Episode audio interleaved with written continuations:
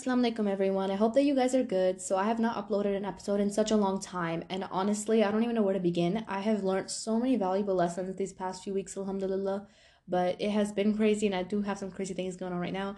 But I'm very very excited to finally have a little bit of time to sit down and talk about just life updates and a couple of the random things and some topics that I gained lots of insight on on the past couple of days with you guys because I feel like it's like a universal theme like this year round like around this time of year. I don't know if it's just me that goes through this but for sure there's been a lot to update on a lot to talk about. So inshallah this episode will talk about quite a few of those things. I don't know where to start but basically my last episode was like february 24 and basically i think it was either tuesday or wednesday i woke up one day and i started feeling really really horrible and i thought it was because i was having like caffeine withdrawals i didn't drink enough chai and you know whatnot. And so the school day went really bad, but I was like, okay, it's just headache, caffeine withdrawal, I'll be fine. And I went home and I ate, I napped, and I was like, oh, I should be feel- feeling better right now. But I felt like someone literally took the blood out of my head, and I was like, what is happening to me? Like, I feel horrible. And so I decided to check my blood pressure because my mom literally has those blood pressure machines lying around. I was like, shoot, why not crank myself up? So I did, and I put myself up on the blood pressure machine, and I was, you know, checking it out, and my blood pressure was really, really low, and I was like, that's weird it's really really weird and it was really low and my mom told me like what to eat what to drink and she was like go do that you'll be fine go to bed whatever and i did and then i felt like i'd be better and i was talking to my friend about it on the phone and because i've never really experienced that before alhamdulillah thank god thank god thank god and my friend's like you know i feel like you're stressing about something you know when you're like overly tense about something things like that happen and, and if you want me to be brutally honest with you in that moment of time like within the week i didn't have much of a tension that would cause me to have such extreme low blood pressure to be that low. I, I didn't have anything like that. I mean, like, yeah, there's schoolwork, but like, it wasn't that bad. You know what I'm saying? So the day after I woke up in the morning, I drank more caffeine, more tea, and I was like, okay, I'll be better. Went to school, I took care of my diet, but it was the same. That Friday, however, I learned a very, very big lesson of my life, and it was a lesson that I had to revisit of my life really in 2019 i shared this i once got really really really sick and i'm not talking about no sinus flu none of that type of thing. It was a physical thing and it completely ate me up because like a lot of doctors didn't know why it was happening at my age. So that was a very, very big trial of tawakkul and dua. And alhamdulillah, I've been able to overcome that. So that's something I'm not, I don't really talk about a lot with anyone. And so with that, I learned the lesson of being very, very grateful and being grateful for your health. And that's a lesson that I revisit really every couple months. You know, like through little flus, through little sicknesses and whatnot. But this you know, the situation that's been recently happening, it was just so crazy that I didn't even know what to think of it. So that Friday was when it really all went down. And one of the interesting things that happened while I was sick in between this little gap of like four few days, um, this person comes up to me in the parking lot of school and you know, I was just walking wearing my hijab like normal, like just going inside school. And I had my earbuds in, just, you know, full blast, just walking away, listening to whatever, no music, don't worry. And this person comes up to me and they start walking like they they wave like hey and i was like okay so they're waving hey at someone else. I recognize this person because i had like freshman gym with them or something. And this person i've seen them quite a lot around a lot oh i'm sorry around school. So i was like okay they're waving at someone else. They're not waving at me. Like what's going on? So i didn't bother pausing you know whatever and i just kept walking.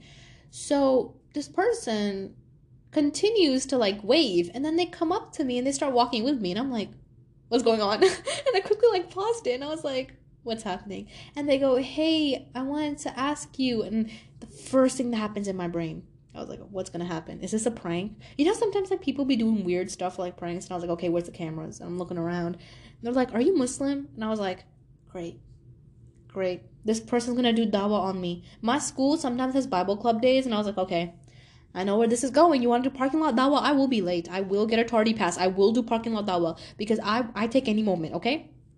Actually, no, that's not what happened. And I was like, yeah, I'm Muslim. And the person goes, oh, I have a Quran at home. Can you tell me if it's like the legit real thing, if the translation's right and whatnot? And I was like, hmm, okay, sure. And I was like, okay, that wasn't that bad. I was panicking for no reason. And then I gave them my Instagram and I was like, all right, you know, whatever, like good luck, whatnot. And I go into school. And then I, I feel like that situation really made me realize that, you know we always say, girls especially, I'm not, you know, trying to be mean, but we all do complain a lot about the hijab. Oh, it hurts this, it does this and this, and I was rejected from this and whatever, whatever. But I feel like we do not acknowledge the fact that when you put on the hijab, like you're evidently Muslim. And I'm gonna tell you, to be truthful, I have had bad experiences in my life where people have said things about me, you know, the typical explosion terrorist. Like I've I've seen the nine yards even when I was very, very young. I've had people ask me questions that I were like, that kind of like I, it just didn't felt like it was coming from a right place. I've been in those situations before in my hijab, and this was one of those first times in my life where I was like, wow, like someone recognized me for being Muslim. That person probably would have not come up to me if I wasn't wearing my hijab. And then they found me in this, literally in this county where there's like a handful of hijabis that don't even go to the same school as me. So it's a miracle, and I felt really glad and I felt really blessed that God had guided me. And inshallah, you know, whoever that person is, may Allah guide them to Islam. I mean, so anyway, um, Friday right that's when i went down. So i get myself i felt really sick in the morning so i got myself like a powerade gatorade type thing from the vending machine and i drank it and i was like okay good i'm great. On my second period that's when i ta as um you know i just help out really doing nothing. But i just i just ta in the back you know make copies whatever. And i was just sitting there doing my homework and i was staring at my laptop screen and then my head started spinning and it started spinning so much and i was like what's going on what is going on? And then I was like, okay, I'm not feeling good, you know, let me just drink. And I was drinking, you know, my juice, drinking water. And my teacher comes in and, you know, he's telling me, oh, hey, can you like unpack these weights and like check what's up with them and if the new supply is good one? I'm like, okay, okay. And he goes, are you okay? You look out of breath. And I was like, shoot. I was like, oh, you know, just, just my blood pressure be getting low. And I was so embarrassed. I was like, is it that obvious? Like, what's going on? Whatever. So I leave the class and I'm walking to my third period, third period class. And as I'm walking, my head starts spinning and I'm like, I'm gonna fall. Like I'm going I'm going to fall. Like this is it. And then my breath started getting very, very short. I was like, I can't breathe. I cannot breathe. And I, when I tell you I could not breathe for dear life, I was like, what is going on? I need a corner. Like I can't breathe. And I was like, Am I having anxiety? Are you having anxiety? Are you okay? And I'm like, I'm like, what am I gonna have anxiety about? I have nothing, I'm not stressed about anything, I'm not panicked about anything, I'm not sad about anything. Like, what's going on with me? And so I start, I'm like, okay, let me just go get myself something to eat again, because I thought that it was like my blood pressure getting low, and you know, I was just having a hard time breathing because of it. So I grab, you know, I grab myself a bag of chips from the vending machine, and I'm running to the other vending machine because I don't know why they do this in my school. But like all the drinks are like far apart. I don't know. So I grab myself some chips from the vending machine, and I'm going to all the way across to the other vending machine. And by then the bell rings, so everyone starts coming out of their classes. They're all walking in the hallway, and you know my school's packed, and I was like pushing through, and I was like, okay, busting up that vending machine, getting myself another um Powerade, and I was banging the dang vending machine, got my Powerade, and I start walking. And you know, I'm just pushing through, going through the people. And in that moment, I'm just staring at the ground, and I'm like, this is it. Like something has happened to me. And I started hyperventilating under my mask, and I was like, I can't breathe. I can't breathe. Like I, I can't breathe right now. And my eyes started getting teary, and I was like, okay, I'm just probably getting like really low blood pressure. And so when I get to class, I'll sit down, I'll eat, I'll drink, I'll be fine. So I get to class, I sit down, and you know that teacher in particular, she always wants us to put our phones up. And I've never been a kid that had a problem with putting my phone away, like, you know, up on top. She doesn't want kids to be on it during class. I mean, I don't, you know, we're seniors in high school now. I don't know why we do it, but, you know, I was, I never complained about it because I'm okay with it. So I feel like now I really realized how dangerous that could low key be for a child, especially if, you know, you're not feeling okay. And I'll get into that discussion a little bit later, but um, I put my phone up and I sit down in my seat and I'm like, okay, let's let's start eating. I eat, you know, I ate an apple, I had some bag of chips, and I was drinking my Powerade, but it wasn't stopping. Like I couldn't breathe. So I started doing some research, like what do you do if your blood pressure's super low? Because I thought it was my blood pressure. And it was like, oh, put your head like down between your two knees and like, you know, let the blood flow circulate. So I did that. And right when I put my head up, I was like, I'm gonna fall. And I couldn't breathe.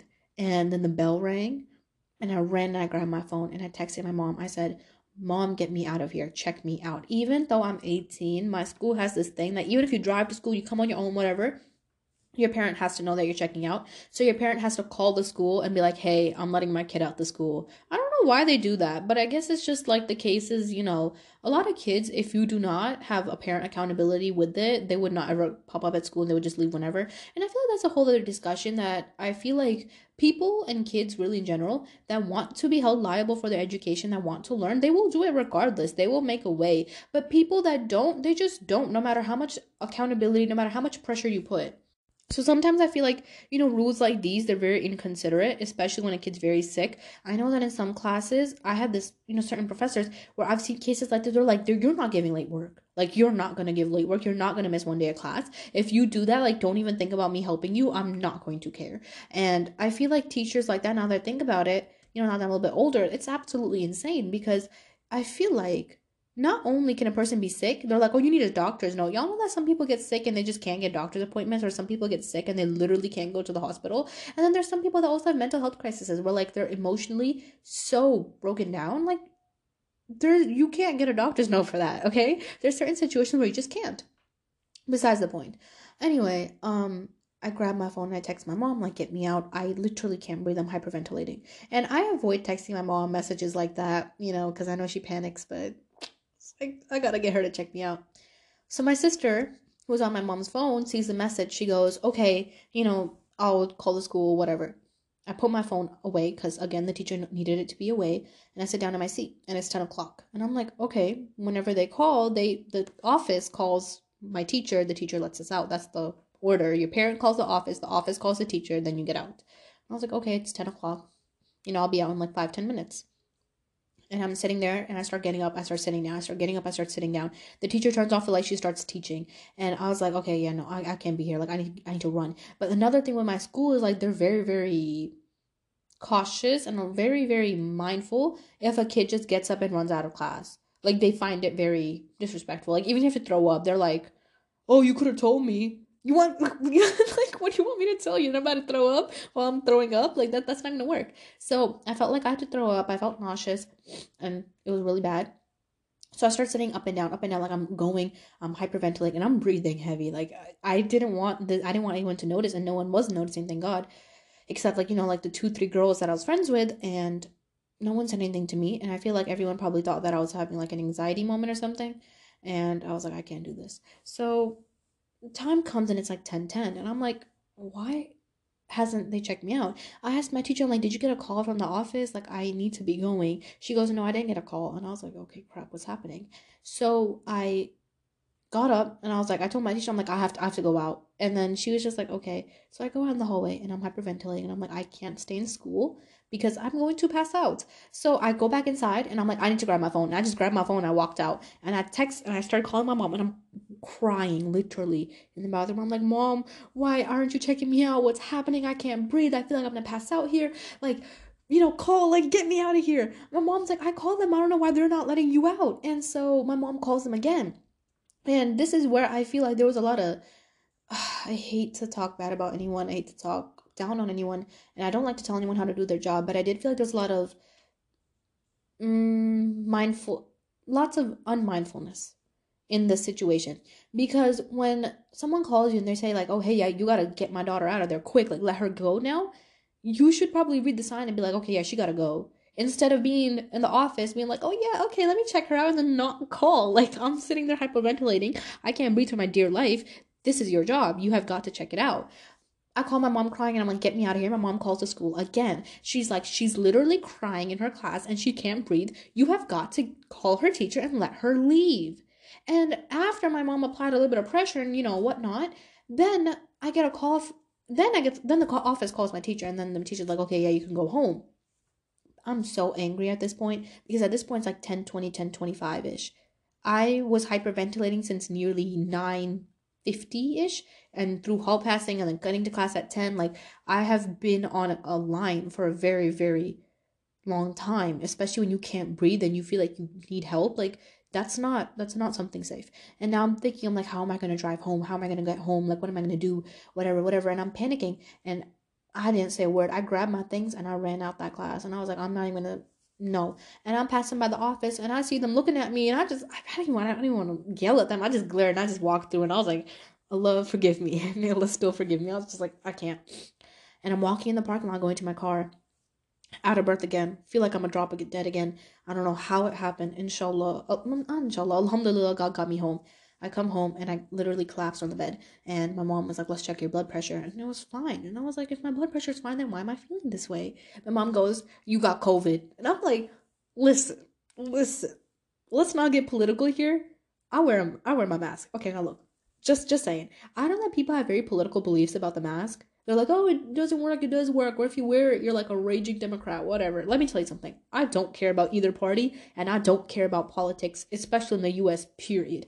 I feel like politics in the US are meant to divide people. You can't tell me likewise. They're meant to divide people. Now, when the discussion comes down to a face mask, people are always debating does a face mask work or not?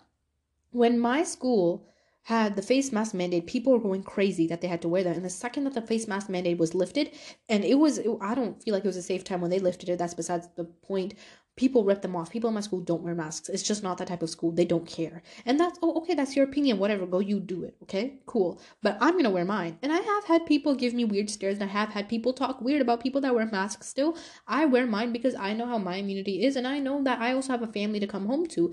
I, on the other hand, I don't want to take that risk. Now I know that some people they think overly deep about it and they're like, oh, it's you know, they're trying to control you, it's a political agenda. Baby, I don't care baby, I don't care. Like, I don't care. I'm doing this because I'd rather be safe than be sorry. It's not anything political to it. It's just safety. You know what I'm saying? Like, I'd rather be safe. Whether or not it worked or not, that's a different discussion.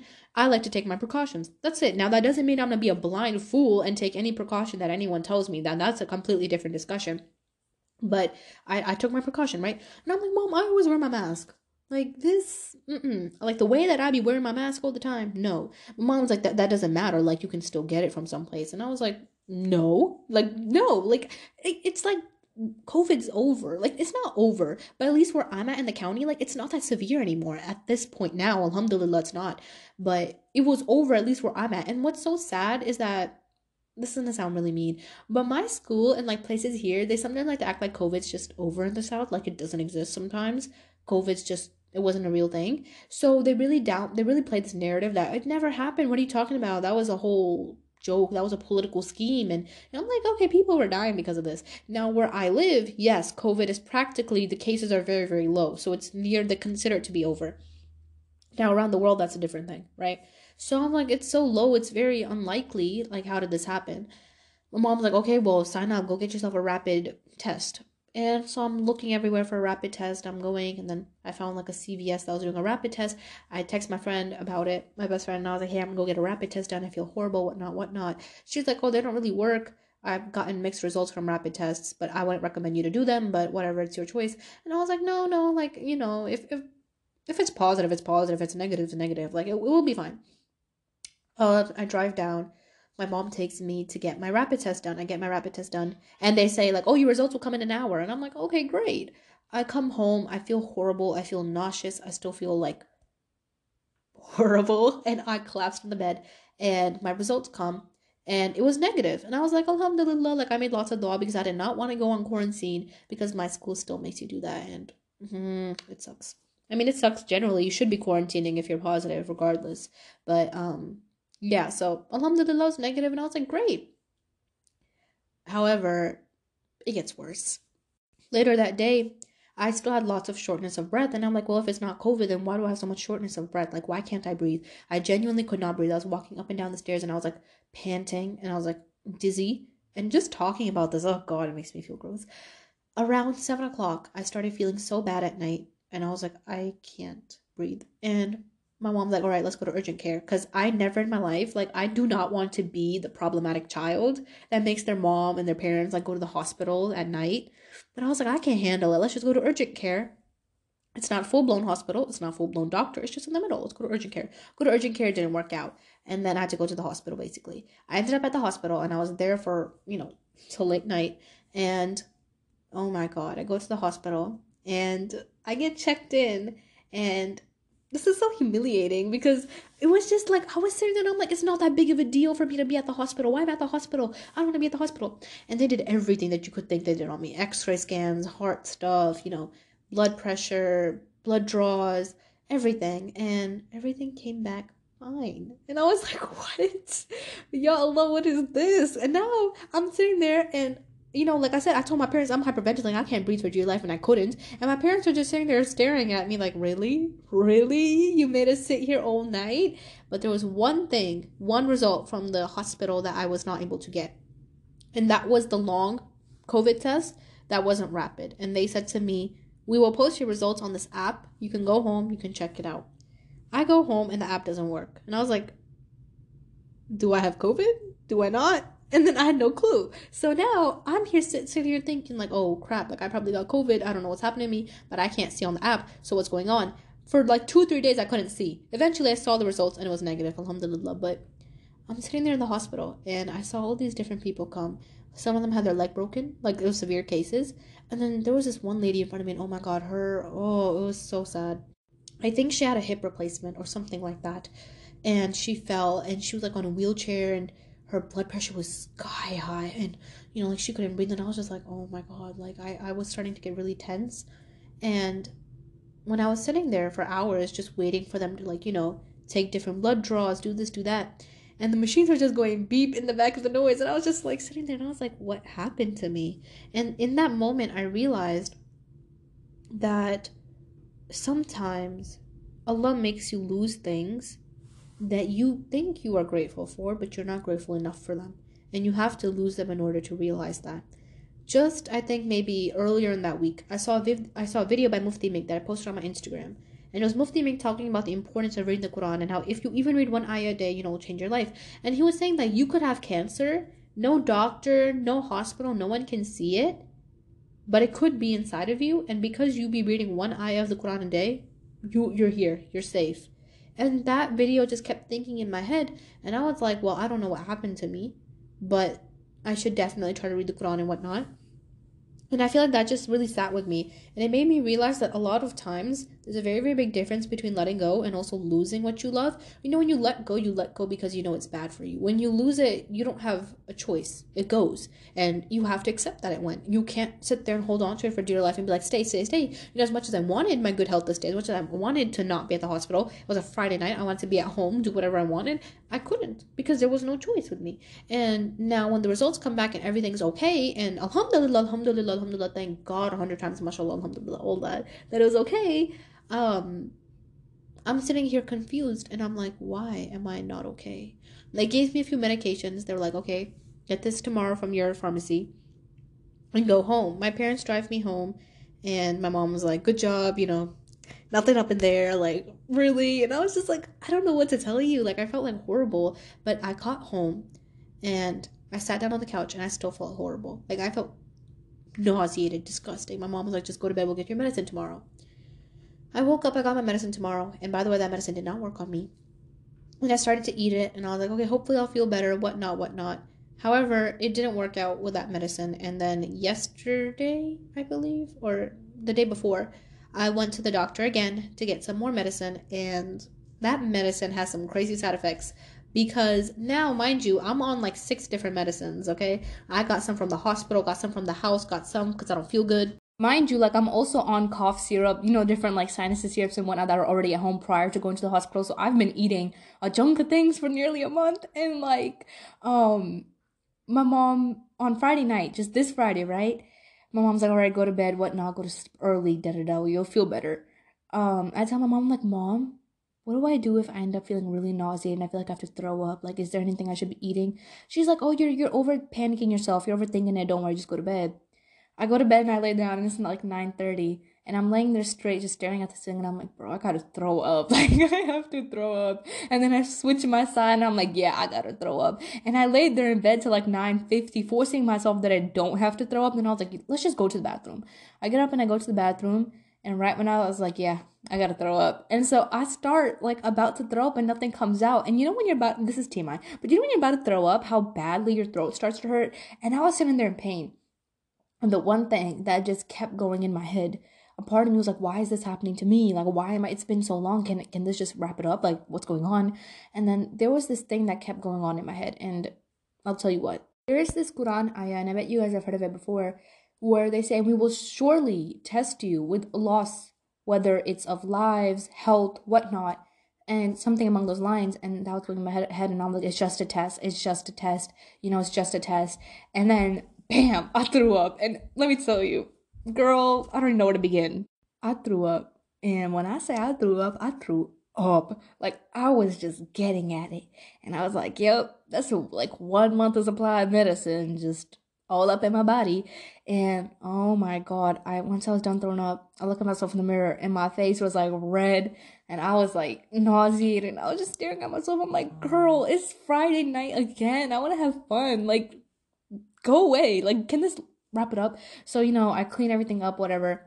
And I open up the door, and right when I open the door, my mom and my sister are standing there, and my mom's just staring at me, and I'm just staring at her, and I'm like, "Mom, I feel horrible. I can't do this." And you know, I was, it was traumatic in the moment, okay? And my mom goes, "Come to my bedroom," and I was like, "Okay."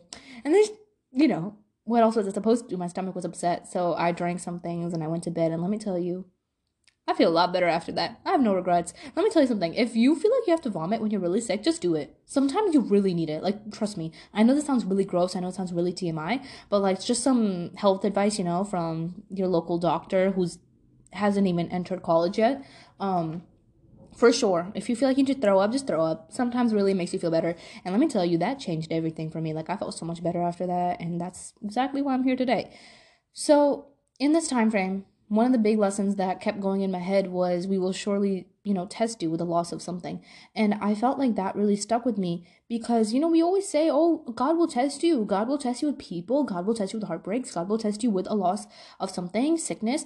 And then like when you're actually going through it you're like crap why me? Why is this this happening to me? Like okay i know it's a test but like why me? Well because you're not an exception from humankind. Humankind said that it would be tested and humankind will be tested. And I feel like the thing about tests is that no matter how many times that happen to us, every single time we're like, God, again? Again? And you know, I was watching, I was hearing this khutbah on this ayah, and I bet all of you guys know this ayah with hardship comes ease, right? And he was saying how anytime we mention this ayah, everyone goes, oh, okay, this is going to be a basic lecture, basic khutbah, whatnot, because we talk about this ayah a lot. But I feel like there's a lot of different perspectives that this ayah could be viewed as. With hardship comes ease. I feel like one thing that was really beautiful that was mentioned in the khutbah as well was that God has never undermined your hardship. He's never said, oh yeah, with small hardship comes small rewards. Oh, with really, really, really big hardships comes reward. He never said that. He said, with hardship comes ease, which means that it doesn't matter what type of hardship you're going through. It doesn't matter if it's a little loss, big loss, tragedy. There's ease for it. And not just any type of ease. Ease in this world, ease in the ahirah, depending on situation. Maybe if you're lucky, even in both. So God has never undermined any type of hardship. He's never said, with small hardship comes ease. He's never said that. He said with hardship comes ease, which means regardless of whatever hardship you're going through, whether it's big, small, medium, whether you think it's even significant in your life or not, you are going to be granted ease with that. And that is the whole point that kind of sat in my head. So, yes, there is an ayah where God does tell us again multiple times, we shall certainly test you with a loss of some kind. You will lose health. You will lose people. You will lose things that you love. You will lose situations. You might not get into the dream school you want to go to. You will lose yourself. You will lose things. But that doesn't mean that you can't regain those things. Now, yes, there are certain losses that you will lose. You won't be able to get them back for life. But does that mean that the reward won't compensate for it? Of course it will. God will reward you, and that reward will either come in the ahirah again or here, and that reward will compensate what is lost. And I felt like that really stuck with me that God is never going to tell you the standard of your hardship and the standard of your reward. It is about how you keep patience and how much tawakkul you keep in Him that will make your reward greater. You can be frustrated right now and be so panicked because maybe you lost something so expensive or you got in a really big car crash. You can be very panicked, and although you are okay, you're very, very worried about your car because it's broken down, right? Something expensive. Now, God doesn't say, well, it's just a worldly thing, you know. Um, it doesn't matter. That that's not that big enough hardship. No. If you sit here and you go through this trial with patience, with sabr, with tawakkul, that okay, inshallah, you know, God will bless, bless me with the wealth, God will bless me with the situation to get my car fixed, to get me, you know, in my right position. Why not? Because the that duration where you could have been panicking, you could have been stressed, you could have been having anxiety, you replaced it with patience. Likewise, we're also told that God is with those that are patient. So when you are patient and you are going through hardship, regardless of how big or small it is, you will be rewarded for it. Another thing that I'm gonna really talk to you guys about is burnout. And I know that this episode might sound a little bit personal, and I'm I am trying to be very brutally honest in this. And with the concept of burnout, I'm also gonna tell you the truth about starting a podcast because baby, I got a lot of tea on this one, okay? Lots of tea. And you'll see how these topics link up together. Essentially, burnout. I have been well, let me give you a brief you know, idea of what my life is like outside of this podcast. So I wake up, you know, around like six something in the morning. I go to school. Um, I also take care of my brother. Uh, come home, make food sometimes if my mom hasn't made it, but you know, whatever. Uh, do homework, lots of essays. I have work to do, and then I sometimes sit down. I like obviously every day I try to read the Quran three pages, and then I also have to do memorization of the surahs that I memorize. You have to revise those because if you don't do rev- revisation, how are you ever going to become a hafiza? You know that's the dream. So that comes into play. Then I'm really really tired by then, so I take a nap, and after that nap, I wake up. I get my stuff ready again for school tomorrow because I wake up early. Get my clothes ready. I make sure to make lunch for myself tomorrow. Uh, then I sit down. I also read the English translation of the Quran, hadiths. Try to get take some time out to gain some knowledge. Mind you, I also need physical exercise, take care of my body. So then I try to get that in. And then, of course, again, I have house chores. I'm a child. I'm like, I live with my parents, duh. House chores, you know, washing the dishes, cleaning the litter, taking care of my cat, sweeping, mop, whatever, you know, that stuff. And then, of course, I also have to take care of myself. So I have to eat my nightly routine, my nightly medicine, have a night routine, make sure I'm taking care of myself. So I have a lot. And this is just like the brief, brief subjects. There's a lot of other things that just come up in between, right? So I have things that I need to be doing. And while doing those things, I run this podcast. Now, let me give you a brief insight. People think that when you run a podcast, it's just a podcast. You just sit and upload audios. No, baby, no. When you have a podcast, at least for me personally, if you're going down this route where you want your podcast to be known by you want it to reach people you know what i'm saying? You want the word the stuff that you want you want to promote allah's message. Of course we're doing this first and foremost for allah and you want that to get to places right? So what do you have to do? Well while having a podcast i manage a tiktok i manage a discord which alhamdulillah has lots and lots of girls in it. But with lots and lots of girls come the responsibility because i have to make sure that everyone that joins is a girl. So then what do i have to do? I have to verify people. I have to hear their voices and I have to see that okay yeah this is a girl. Then i have to go back on discord give them a verification role. And I, have this law where if you don't verify within two days, I kick you out. So then I also have to be mindful about who joins and who I gotta kick out. In the midst of hundreds and hundreds of girls, it's very easy to lose track. In the midst of homework, it's very easy to lose track. Run a Twitter. I try to post on there now and then. Instagram is my main thing. I'm always on there. TikTok used to be my main thing, but now I'm a lot more on Instagram. Reels, posts, comments, TikToks, the list goes on. And then actually sitting down, taking out the time to upload audios, editing them together for a podcast. This is just a brief idea of what goes down. Now, there's one thing that I like to do that other podcasters may do, may not do. I don't know. I like to answer my DMs. And the way that I used to answer my DMs is I used to wake up every morning. Well, it started off with me answering them 24 7. I was always on my phone, got a DM, I answered it. That schedule started getting really bad for me because I started getting really, really sick and like tired. Like my eyes were always hurting. I always felt drained. I always felt nauseous. It was not a good thing because I was always on my screen. So I stopped doing that. And then I started replying twice a day. I would reply in the morning, reply in the evening. However, the DMs, alhamdulillah, like I'm not trying to complain or be like, oh my God, I'm so famous. No, no, no. No, I'm a normal person. And wait till you guys hear how much I've made from these podcasts. I'll share that too.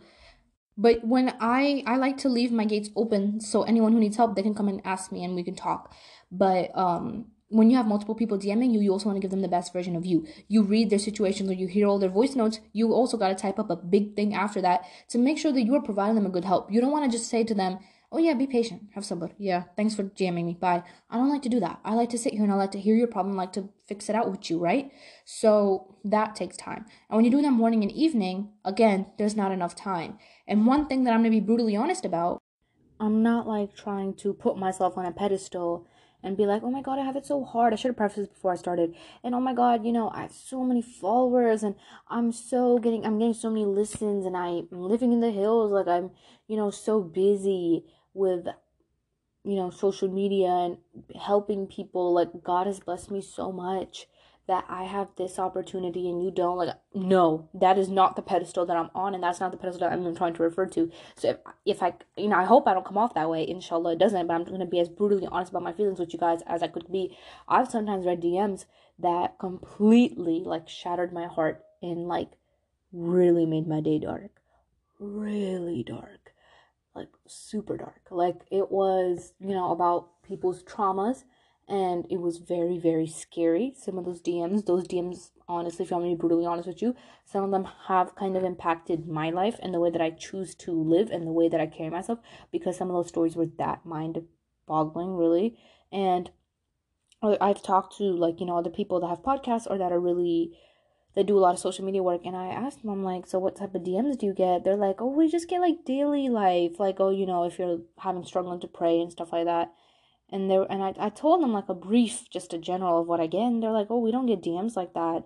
So, you know, it's understandable why you're feeling so burned out and whatnot. And they were telling me how they never really get DMs like that, and I was like, crap. Like, is it just me who's getting all this?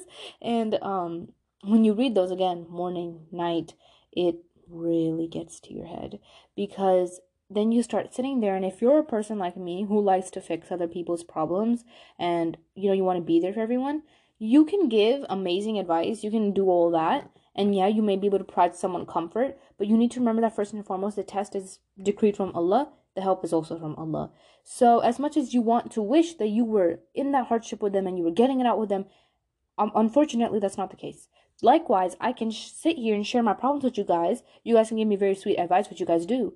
But will that take me out of the hardship completely? No. It's going to change my mindset. And that's the thing.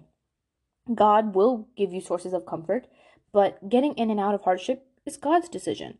It is not ours. So that was one thing that I really had to internalize. And I was talking about it with quite a few people. Like, you got to internalize that you cannot make someone's problems go away. It's, that's just not how it works. You can help them, but at the end of the day, no matter how much you try to comfort or go through whatnot, it's it's Allah's decree. So really, like after I really put that in my head, I was like, okay, I can try my best, but that's all I can do. That's all I can do. There's nothing else I can do after that. And what happened was again, you know, reading such dark things sometimes and then constantly, constantly, constantly also doing verifications, whatnot, like it got to my head to the point that I again didn't feel good. And I want to be brutally honest with you that throughout this journey, whenever people excessively compliment you and they say, Oh, your podcast is great, you're so knowledgeable, you're this, you're that, even as much as you don't want to get on a pedestal, and I avoid ever thinking highly of I, I avoid ever giving myself a high position that I don't deserve. You know, some people they're like, Oh my god, you're so knowledgeable. Are you an alima? I don't ever like to even put myself or imagine that I am that position. Now, of course, I wish, inshallah, that I will reach that one day, right? Inshallah, I get the education for that. But words aren't enough. You need a lot of more logical and there's a lot of more education that goes behind that. So I'm never to act like I am. I'm never to put myself on a pedestal that I don't deserve. And I'm never going to, you know, act superior and be like, oh my God, you know, I have a podcast. I'm so great. No, I don't ever like to do things like that because where is this arrogance coming from? There's no reason for you to be having an arrogant, arrogant manner, period. If God has blessed you with a platform to help people, if God has blessed you with the ability to talk to people and help people and whatnot, then hello, this is a blessing. This is not something that you need to be getting arrogant about. You can take five, ten years to build an empire and it can come crashing down in three days. You know that? So, yes, it's hard. It's very hard to build platforms. It's very hard to sit there, post your work on like 10 different social media sites, have people listen to you. It's hard. But you also need to remember that this doesn't give me any liability to be arrogant. It doesn't give me any pedestal standard to be like, oh my God, see, I do all this. I'm so amazing. People love my work. No, no, this is from God. And I always tell people this all good that you hear, that you see, that you, whatever it is, it's from God. It's not from me. And all bad that you catch on me is probably from me because I'm, I'm the one that makes the mistakes. So it's God that grants goodness. It is not me. So people constantly compliment. They're like, oh, you're doing so great. Your advice is great. This is God. And if you feel like some of my words have changed you, that is also God that has allowed that change come to come to you. Change doesn't come to someone unless they want to change their condition. And if listening to my podcast have changed your life, then trust me, you have a hand in that, and God, of course, first and foremost, has the biggest hand in that. I don't. I am no one in this. So that's why I always try my best to give back and do good because God has had mercy on me and gave me this position to help people. And inshallah, everyone that listens, helps, reshares, posts, whatnot, just everyone in general. I hope that this can be sadaqah jari for all of us and this can be like a big project that we all, you know, benefit from on the day of judgment. So, I mean, um, so yeah, that's why I try to give back and help as much as I can because this isn't my work, this is God's work. And it always, inshallah, you know, God will always have his mercy upon that. But with those things comes liability because when people put you on a pedestal, they think, oh yeah, you know, like she's so amazing, she's this, she's that. And again, alhamdulillah, so grateful for your kind words. I love, you know, reading your DMs.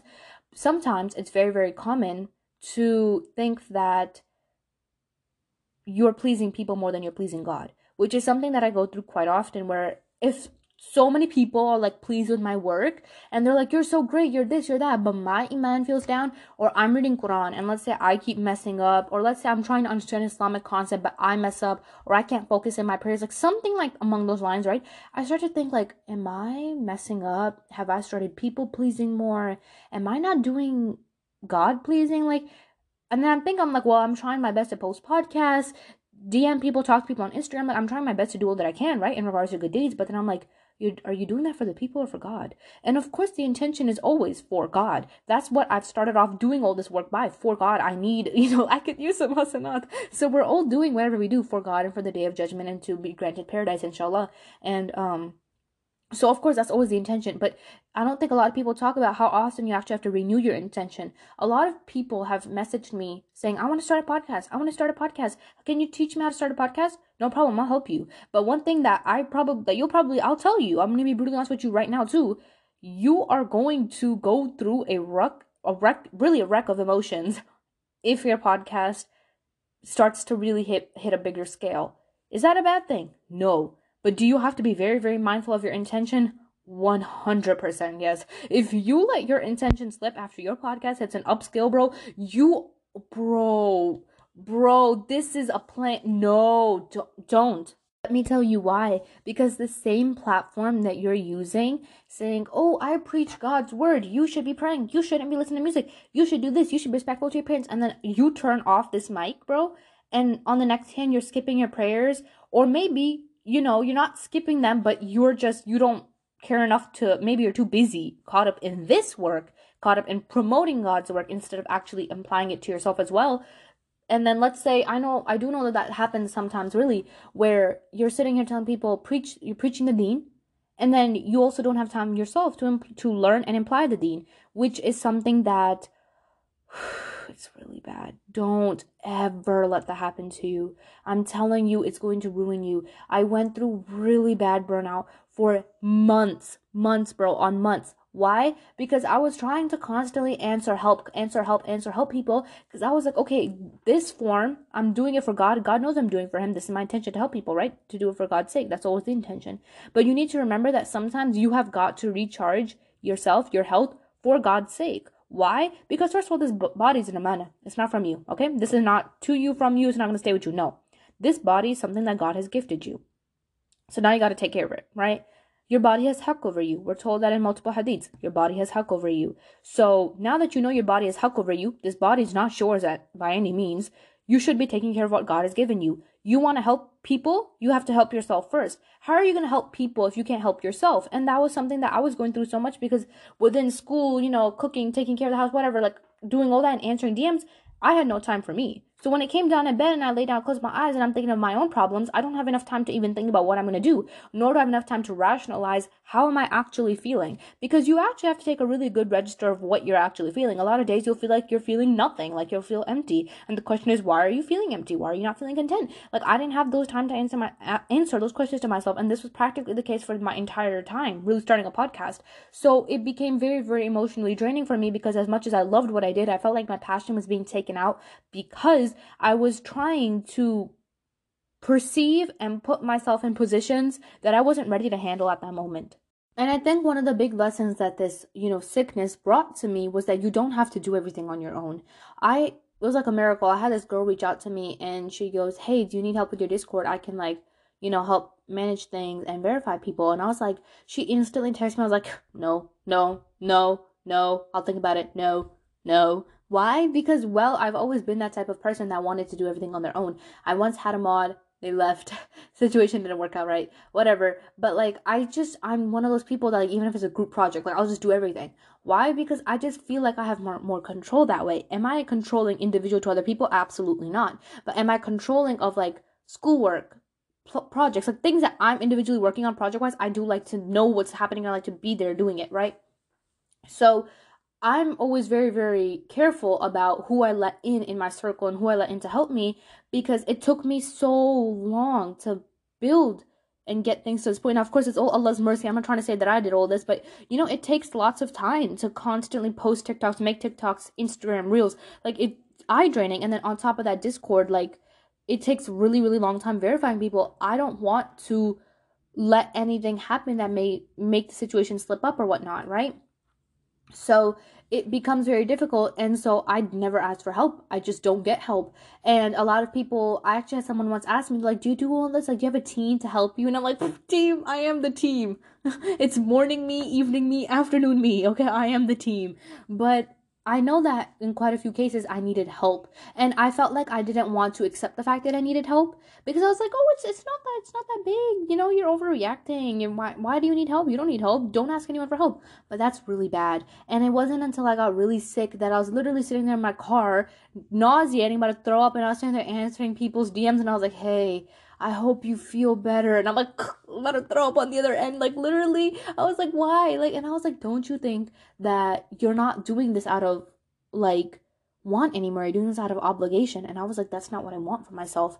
I want what I do, my podcast, my, you know, whatnot, to be a passion. And I want it to be something that I do on the side as something I love, which I still do, which is why I'm here, right? But when you make something an obligation upon you and you have to do certain things that you might not like about it, it can really, really drain your passion. And that was what started happening to me, which is why I didn't upload an episode for so long. My passion started getting drained. And although while I was getting DMs, people telling me, You're doing great, I love your podcast, don't ever stop, I was sitting there like, Great, thanks, thanks. But I was sitting there literally red eyes, swollen, nauseated, about to throw up. And I was like, I have to upload an episode, I have to post, I have to help people. And, you know, I'm like, You can't even help yourself. You know what I'm saying? And I feel like when I really internalized the fact that I was being very very cruel to myself because as much as i sit here and i preach you know self-help heal take care of yourself take make time for yourself i realized that i was not doing that as much as i should have. And it wasn't until really got sick that i had to internalize that and really put that into perspective where i was like i gotta change my schedule. So i decided from like really two three days ago that from now on i'm only to be answering dms once a week and I know that some people they might not like that. Some people will like that. But for me, that's that's so far it seems like it will be something that works for me. So I can have one day where I just talk to people, I post whatever, because that's what I could afford at the personal and health state that I am at. Now, I personally don't like to you know, I like to always be active, but that's not reasonable, especially when you're someone that's also going to go to college soon, inshallah. So, it wasn't really until I got sick that I internalized the fact that my routine was very, very toxic to me. And you don't even have a choice to realize those things until you're put in a position to lose those things, which is exactly what happened to me. I had to lose a good portion of my health, but you know, alhamdulillah, I got, I got it back. But I had to lose, you know, feeling great all the time, having great health, to realize that I was putting myself in situations that I could not handle long term. I can't handle long term reading, you know, really, really scary DMs morning and evening. This isn't meant to be arrogant. This isn't meant to be mean. This isn't meant to criticize any of those people. But it's you have to make a time for that because if you're reading that first thing in the morning, you're reading late at night, your head starts to spin because those situations, some of them are very, very scary. So you have no choice but to internalize those things and start to think about them much more deeply that your problems and their situations start to mix and you start to think so much about life and whatnot, and that's not good. And I realize that like as much as you may be doing this for the sake of Allah, if your health is going down the drain in it, it's not good. You need to take a step back. And so that's exactly what I did. I took a step back. I didn't post. I didn't DM anyone. I was like, okay, I gotta take some time out. Took some time out. Felt amazing. I'm still recovering, so I'm still taking some time out. But I felt so much more better. And I was like, I gotta be a lot more wiser because something you love doing can become something you absolutely hate so quickly if you make it a burden on yourself. And that's the thing about burnout. When you're burnt out and you don't focus on the fact that you're burnt out, you go on extreme lows. And I was on like an extreme low. And extreme lows eventually turned to depression. And I didn't want to turn on that turn on that path, so that's why I took, took some time out feel like really you have to let go and you have to lose things that you love in order to realize whether you are able to sustain them or not. You may be really, really in love with someone and you think like I cannot ever lose this person. I can't let this person go. No, no, no. Like I'm gonna die. And then when they actually leave or when you actually have to lose them, then you actually realize that practically my routine, practically me, my health, it wasn't a reasonable me. You weren't a reasonable rational you. You were making impulsive decisions. You were very you were being very manipulated. You weren't happy at all. So you have to internalize those things by having to lose and let go of certain things that you love. Now is it going to happen that sometimes you might lose things and let go of things that might be really really really good for you it's very possible. Of course it is. But does that mean that God won't give you something better in return? Of course He will. Of course He will. Why will He not? If you bear it with patience, why will He not? People think that every single little, little thing that you lose in life is bad. That's not true. We have people that we die that are very, very, very good loved ones. They're very good people. They're really pious. They grew out of Iman, but they died. They passed away. That's just the cycle of life. It's easier said than done, of 100%. Sometimes you may have to let go of someone that you really, really loved and that's a really, really good person because simply maybe you couldn't reach subpar or they couldn't reach your subpar, but that doesn't mean they're bad people. That doesn't mean they're toxic people. That just means that sometimes you need to take a time away from them. And that's the thing. It, you should be taking time away from everyone and everything. And in the beginning, I was very against this concept of isolation. And there's a very big difference between really isolation and like extreme depression isolation isolation of just standing away from people for a little bit, you know, spending a night alone, taking time out to take a register of yourself, and then extreme isolation when you're depressed and you physically, emotionally can't contact anyone. That's not good at all because you should never allow yourself to fall to those deep ends because those deep ends just take you even more deeper to depression. So don't allow that. But when you are in isolation, I read this thing once and it was like you have to isolate yourself if you want to surround if you want to live in this world. Like you got to take time out for yourself. And the prophet, peace be upon him, he used to go to the cave of Hira and he used to sit there sometimes. And you know, it was just him. Like it was just chilling alone late at night sometimes, whatever it may be. But he used to take time out to be away from everyone, to go there, right? And he had loved ones, he left them behind and he used to go there. He loved his wife, peace be upon her. Let me be pleased with her, I'm sorry. But he left her behind and he used to go to the cave and sit there for some time it, it's normal. You have to do these things to take time out for yourself and to really internalize why you're doing what you're doing. Where are you going to go? What are you going to do? You have to do that, right? So that is the one thing that I want to tell you guys that when you let go and you have to lose something, whether it's both or either or, you aren't going to, you know, be at the end of the world. You're not going to die. You're not going to have it the worst that anyone has ever had it because people have had it worse. Now, whether you lost someone you love, your health, your wealth, whatever it may be, it gets better. It always does. And people don't like to say that it gets better, but you know how, how it gets better? Let me tell you when it gets better. When it gets better, you might not necessarily be able to see it firsthand, but you will see it in your lifestyle. When it gets better, you might be able to sleep better at night. When it gets better, you might be able to wake up without having to cry and thinking about what happened. When it gets better, honestly, you realize that you deserved better. You realize that it could have been different, but you got what was better for your end. So that's what it means when people say it gets better. When it gets better, really, you start to realize that I'm coming to a point of acceptance with what is and what won't be. So I cannot force myself to believe that I will be unable to ever live and breathe and, you know, whatever without this certain individual or I let go of this and how am I going to go on? You'll be fine. You'll be fine. Trust me, you will. As much as you don't want to believe that you will, and if you want to sit there and, you know, internalize that, oh my, I'll never be fine again, then okay, then go ahead and don't be fine. But you will be fine. Of course you will. That's the thing. That's how God has made us. You come alone, you die alone. That's just one of the big parts of life. And now another thing that I want to touch base on is don't be so against getting help. I reached out to that girl who offered to help me, absolute sweetheart. She fixed everything for me, you know, and now she does she does all the verifications for me. So I decided that I want to invest my time in, you know, actually reading and helping a lot, helping out a lot more on emotional level to some of the things that you guys DM me about. So I don't have to worry about, you know, verifying who's a girl, who's not a girl. Is there a boy danger in the Discord? Like, I don't have to worry about that. Because now I have someone that I trust and she's doing it great and she's so amazing. She's so sweet. So I'm very, very happy with that, right? So there's nothing wrong with getting help. There's nothing wrong with that. There's nothing wrong with taking time out for yourself. Now, when the discussion comes down to money, which I did want to talk about, is again, I've had lots of girls ask me, How do I start a podcast? And I've also seen TikToks where girls are like, Oh, I'm starting a podcast, and I catch that bag. Hey, girl, I got some news for you. I got some I got quite a few news for you. Let me start off on that. Well, for starters, let's talk about how you can make money off your podcast. The two main ways that I'm aware of that I know of that are really front on basic. One, ambassador ads. Two, someone subscribes to your podcast. When someone subscribes, they pay you like a dollar or something monthly, right? So it comes in your account. Um, and the first one, ambassador ads. So I did not know much about ambassador ads before. And so I have had some like on my videos, like on my podcasts, but I don't even know if they went through or what. But I'd remove them now that I know more about the situation. But ambassador ads, what's the deal behind them? Essentially, you get to pick as many as you want to put, beginning and you want to put a bajillion in the middle, go ahead. No one's gonna say no to you. You put as many as you want. Now, finding a sponsor for those ads is very, very difficult. I have not ever been able to find one. I know that probably there are someone out there that will sponsor different people for their podcast. I haven't ever gotten one personally, and I know a lot of other people probably haven't either. So, um, getting a sponsor is very, very difficult.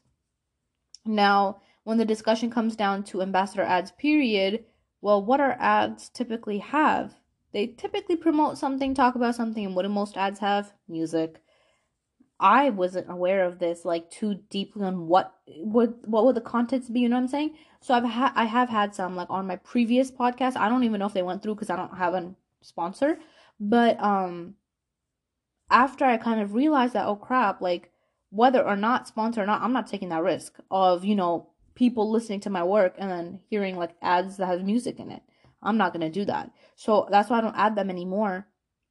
But that's the problem. People like to say, oh, I'm to make a bag. Well, I hate to break it to you. It's very unlikely. It's very unlikely for people to even subscribe to your podcast and give you money monthly because well you're not a celebrity. Simple as that. You're not a celebrity. And i know for a fact there are people that have made millions from podcasts. There are people that live in mansions from podcasts. And you also have to remember that these people people also have sponsors. And you want me to be honest with you? This gonna hurt. But if you're an Islamic podcast and you're promoting something that's completely different from the mainstream, you're not promoting music, you're not promoting celebrity gossip, you're not promoting, you know, let's talk about drunk life gossip, let's talk about, you know, Friday night plans, let's talk about some good tequila. You're not talking about none of that. You're not talking about mainstream stuff, and you're not giving basic advice saying how you should get hungover on a Friday night. Most likely, you're not gonna get a sponsor. You know why? Because you're not promoting the mainstream message that people want to hear. You're not. You're really not. So, is it unlikely, kinda. Now, am I saying that you will never get a sponsor?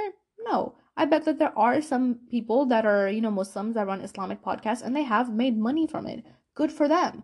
And again, that's great. Mashallah, may, may, I'm sorry, mashallah, may Allah increase, you know, their um blessings in their wealth. There's nothing wrong with that. However, the main sponsors and things like that, those come from a lot of different areas. And when you're an Islamic podcast promoting a completely different message, it's kind of difficult.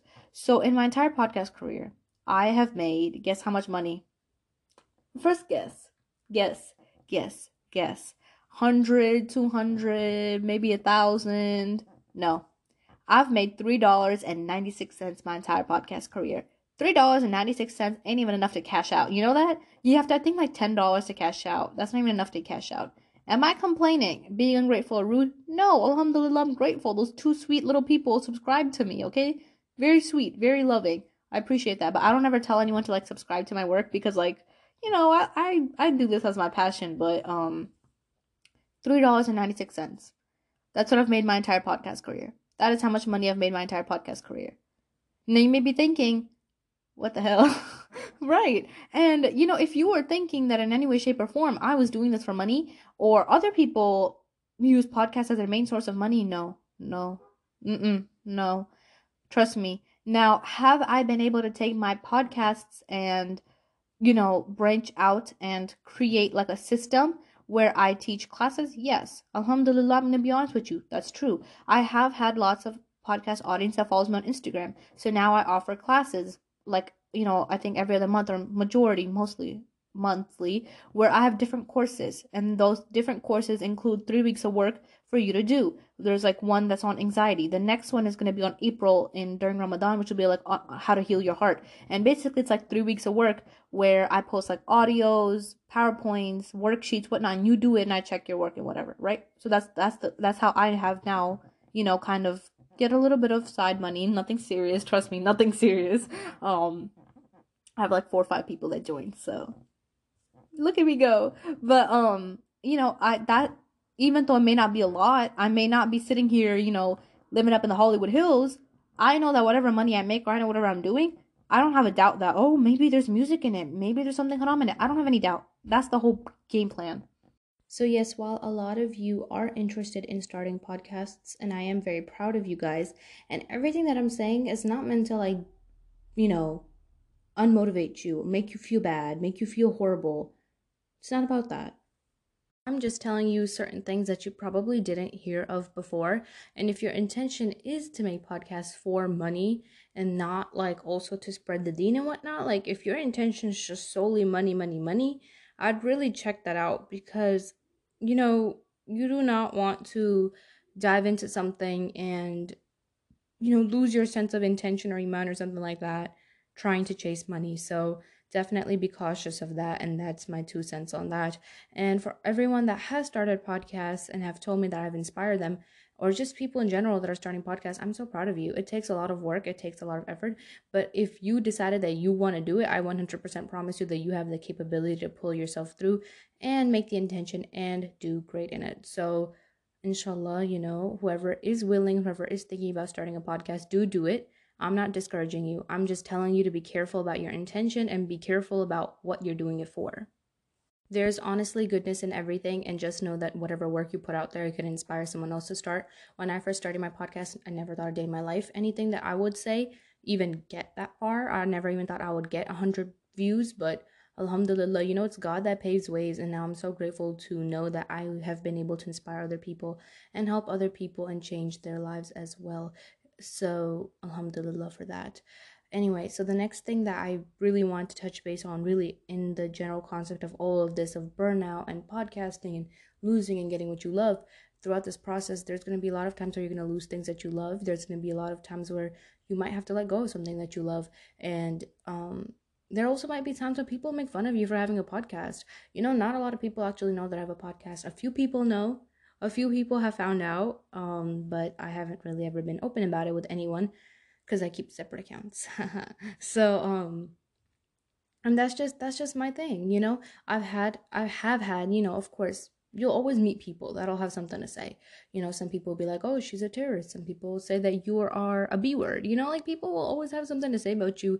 People always have something to say. People will be like, "Oh, is it the person with the thing on her head?" You know, who are they? Or some people be like, "Oh yeah, they're Muslims," and then you know they instantly bring up 9/11. You know, you're you're gonna meet a lot of people that are going to have something to say.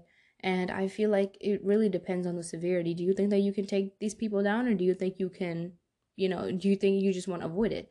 I feel like my personal battle has always been that I just want to be low key about what I love and what I do because I don't really want anyone here knowing. It's just my thing. It's just the way that I like to go about it.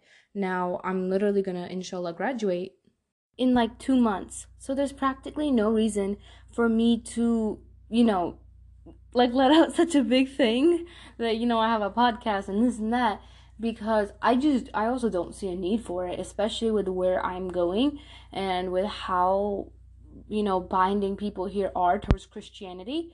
It's it's to be a difficult battle that I don't see a reason for me fighting really until especially since I'm going to graduate in 2 months. I'm going to talk about this topic in particular a little bit more in another episode that I have in mind that I will do inshallah but um, I feel like you also have to be very wise about what battles are you willing to fight or are you not willing to fight. Yes, of course, doing things in the way of Allah, jihad, whatnot. That's that's you know it's a little bit of a separate concept. But when it comes in regards to people, you know, people are gonna talk crap about you regardless. I have so many cases, even recently, where people have said things about me, and then people came forth and they said sorry, da da da, like I'm sorry I cussed you out, I'm sorry I said this. to you. I'm like I'm not mad about what you say about me behind my back. You know what I'm saying? And I, I'm gonna tell you how I came to that point and how it changed for me because I used to be a person that was like, if you called me a B word, you said anything bad about me, you said I was mean, like I would get on you and I would be like, oh, why are you talking about me? Why are you saying that?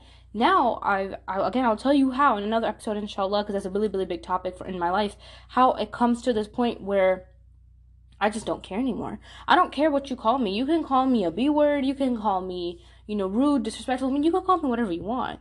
You know, I know that a lot of girls they do get pissed off when guys and other people call them the B word, and I'm not gonna say it because we're trying to not to cause. Come on, Ramadan coming up. Just in general, as Muslims, we shouldn't be doing it, right? But um, they get really pissed off about that. And yes, it's disrespectful. Yes, it should never happen. You should not be violating any woman like that. Muslim, non-Muslim, whatever. That's just not a case. However, um, I know to some extent that some girls get so mad that they're like ready to jump everyone. Like, oh, how dare you call me that? Now I feel like again, you should of course stand up for your self-respect. You should stand up your grounds. Personally, for me, I'm like, eh, you call me that, okay, okay, because like if you are just saying sitting there blatantly you don't know me. You're sitting here calling me a b word calling me this calling me that go ahead. Go ahead. If this is a tangent that helps you sleep better at night if this is the narrative that makes you feel a little bit big and bad Okay, but the one thing that I don't stand for is right when people like to bring up my religion in it. And I have had that case where, you know, religion Sadly, the first thing that people attack me for is my faith. Every single time, without a shadow of a doubt. I, anytime I'm wearing my hijab, school, anywhere, the first jump that anyone does to insult a Muslim woman is her hijab. You cannot tell me likewise. Every single time a Muslim woman gets degraded, humiliated, or made fun of by anyone to insult her in any way, shape, or form by a non Muslim person, it always comes with the hijab. Always. People will always start by criticizing the fact that she's Muslim. I cannot put into words how irritating this is. Other people do not display their faith openly. Other people do not dress in accordance to their faith. Majority of people who do that are Muslims. So what happens every single time a non-Muslim wants to insult you, the first thing they come out a girl for is their hijab. The first thing they come out a girl for is her faith. And the amount of times that I've been through this is absolutely crazy because that seems like the only jab people can find. That oh, she's Muslim. Oh, she's the one that does this. She's probably a terrorist. She's probably this. She's probably that. And that's the sad reality that non non Muslims and really just anyone that's out there to insult Islam and insult you, they probably don't even know you and they don't need to know you. Lots of people who insult you don't actually know you, and the only insult that they can think of from the top of their head is the faith that you like to display proudly and openly, which is your hijab, which is the fact that you're Muslim. And people love to take that into account, and people love to rub about that, and people love to talk about that, and people love to say that you are a terrorist, and people love to say that you're an extremist. People love to say that you are a mass murderer. That's exactly these things I have seen. I, I've, I've seen the nine yards, trust me. And I'm telling you that this is the only comeback people have. Now, when people do disrespect me for my religion, it gets me mad because you're not going to disrespect me over my faith. That's, I feel like faith is an unbound rule. Like, you just don't go there, bro. You don't. You know what I'm saying? Like, family. You do not disrespect family. You don't talk about, if someone has kids, you don't talk about their kids. You don't talk about what you're to do to their kids. You're not to talk about their parents. This is not your boundary. There is boundaries that come even when you're insulting someone. And whenever people like to start off with the jab of insulting, especially towards Muslim women, it always starts off with the hijab. It always starts off with you're a terrorist. It always starts off with you're an extremist. It always starts off like that. Why? Because you wear the hijab. Now, does that mean you're going to stop wearing the hijab because maybe it'll get easier? Absolutely not. A lot of people have this misconcept- misconception that if you take off the hijab, it gets easier. Taking off the hijab doesn't make it easier, it only makes it harder. How is it going to become easier for you by disobeying God? How? It doesn't get easier. Now is what people are going to say. Is that going to hurt? Of course it will. Of course it will. It hurts me a lot too. It still hurts me sometimes. But does that mean I'm going to be a Netflix series and take off my hijab and be like, oh my God, you know, I'm going to start people pleasing? No, because I know what I got myself into. I have so many people that talk about my faith, that talk about me, that disrespect me, and have said lots of mean things to me just because I wear a hijab. Does that mean that I'm going to completely break my ground and say, oh crap, someone said something bad about me. Guess it's time to stop being hijabi now. Absolutely not. Because when you start to wear the hijab, you know exactly what you're getting yourself into. You know that people are going to talk crap about you. You know that people are going to disrespect you. You know that people are going to run their mouth about you. You know that you're going to be left out. You know that you're going to be excluded. You know that people will treat you differently in a crowd. You know that probably no one will come up and approach you and talk to you. You know these things before you wear the hijab. Everyone knows these things. And that's exactly why so many girls struggle with it. And that's the problem. It's always freedom of speech, freedom of this, freedom of that. Everyone here, different or same, is accepted. It's always that narrative until someone that comes around that doesn't look like you, that doesn't act like you, that doesn't practice like you comes around. Then all of a sudden, all that freedom and all that narrative, we accept everyone, everyone can do what they want, instantly suffocates a person because you are pissed off that someone does not look the way that you do, someone does not act the way that you do, and someone is not forced to combine and act the way that your narrative wants them to act. I cannot tell you how many people I would have been better friends with if I was just a Christian. I'm telling you, now astaghfirullah, I would never want that for myself. I know my faith, and I know that I picked the faith that I like with logicness. I also picked it with the fact of intellect. I know what I picked, and I picked it for a reason, right? But that's not a discussion a lot of people are ready to have. So you know what you're getting yourself into. And now when it comes in regards to letting go, losing people, whatnot, it's very common that when you let go and lose people, you're gonna go through crap ton of drama. People are gonna talk about you, whether those people are Muslims or non-Muslims, whether you're Muslims and you cut someone off. I, I can't tell you how many times I've heard this scenario where girls have told me that they had to cut off their best friend or someone else because they were not being on their deen. I have had so many times when I've literally met I can't even think of how many cases from the top of my head. I think nearly so many. Seriously, bro. So many girls tell me about how they have to cut off their own friends because their own friends are acting out on the deen, not on the deen. And by on the deen, I mean like they're not trying to practice. You know what I'm saying? None of us can completely 100% be like, oh, I'm perfect. I'm, you know, amazing. None of us are like that. But, you know, the attempt, the intention, they're not doing that. They're being very, very, very vulgar, like all the nine yards. And I've had so many people tell me, how do I cut her off? She's my best friend. Da, da, da. If I cut her off, you know, and she's Muslim, she didn't talk crap about me. I'm like, so be it. So be it. What is she gonna say about you the most? Oh, she's trying to act like she's a Muslim. She's trying to act like she's an alima. She's trying to act like she's this and that. Okay, so be it. The one that tries is better than the one that doesn't try. And if you ever have to cut off someone that's not Muslim and they want to talk crap about your faith, then I guess that's the only job that they could find that they feel like they have enough confidence to speak out about. But even then, they speak on and criticize your faith by what the media teaches them, which is funny because we all know the media lies, right? We all know the media has its own narrative. And that's exactly the narrative that you guys love to run. And it's, it's a true narrative. I mean, it's not wrong. Like, this is not new news. We all know that the media has certain narratives, manipulations, and plots against certain groups of people to make them come off as a way that they aren't. We all know this. But the truth is, when time comes to actually fight oppression, when time comes to actually stand up against something that you know is wrong, majority of people stay silent. You know why they stay silent? Because they know that they do not want to defend a group of people or someone in general that may be of a different faith, that may be of a different color, that may be of different anything, because they know practically what goes on on the news and they do not want to get caught lacking supporting someone, quote, quote, like that. But the question is, why are you viewing them like that if you know the media lies, if you know the media's own narrative? I can't tell you how many people have literally told me like, oh, you know, I support your faith. I did the da da da. Like I know you're not like that. And then when I'm going through crap or just in general with a lot of other people, when it's actually time for you to stand up and show the fact that you are actually running that truth narrative of, oh, it's freedom. Everyone different is allowed. You know, I'm accepting. We love all people. When it comes time to actually fight for that narrative, they are quiet. If you're quiet, I'm sorry. You're to an extent, you much as much, you're you're you're you're part of it. You can't tell me likewise. You're part of it. You know what I'm saying? There's certain situations where you generally can't talk. That's different. But like when you see injustice happening blatantly in front of you and you're sitting there staying silent, like mm, I'm not gonna say nothing. Really, really, really? You think that's cute? You really think that's cute? It ain't cute. Don't do that. Don't be that person. But anyway, I went off on a tangent. I will definitely, inshallah, maybe include that as an episode. But I hope you guys found this beneficial. I hope you guys liked what I had to say. I hope that this helped put some things in perspective and, you know, just me talking about some of the experiences that I went through also help you ponder about your own situation and the things that you are going through. Um, I did want to say because I had have I had a lot of people ask me about this. I am doing classes in April, which I didn't do any this month of March. I know a lot of people were asking about it. I didn't get time. I didn't have time this March. I didn't have time this month. March was a crazy month for me, okay? And like February, I did classes on February on anxiety. And if you feel like you need help with anxiety and that course, DM me and I will send you the class information and link and whatnot to join. But um, I didn't do any in the month of March. But for the month of April, I'm doing how to get over heartbreak and how to heal your heart. Because, you know, it's Ramadan. I just, you know, it's cute. It just fits nice, right? So that is the next course that I will be doing. It's going to be three weeks of work with like a PowerPoint, audio, worksheets, and um, journaling, like a bunch of stuff like that. So definitely um, DM me or just check out my Instagram highlights if you're interested in joining. I have a tab called classes, but um, that's that for all the people that asked. And I think that's everything. Thank you so much for listening. May Allah bless all of you. Assalamu alaikum.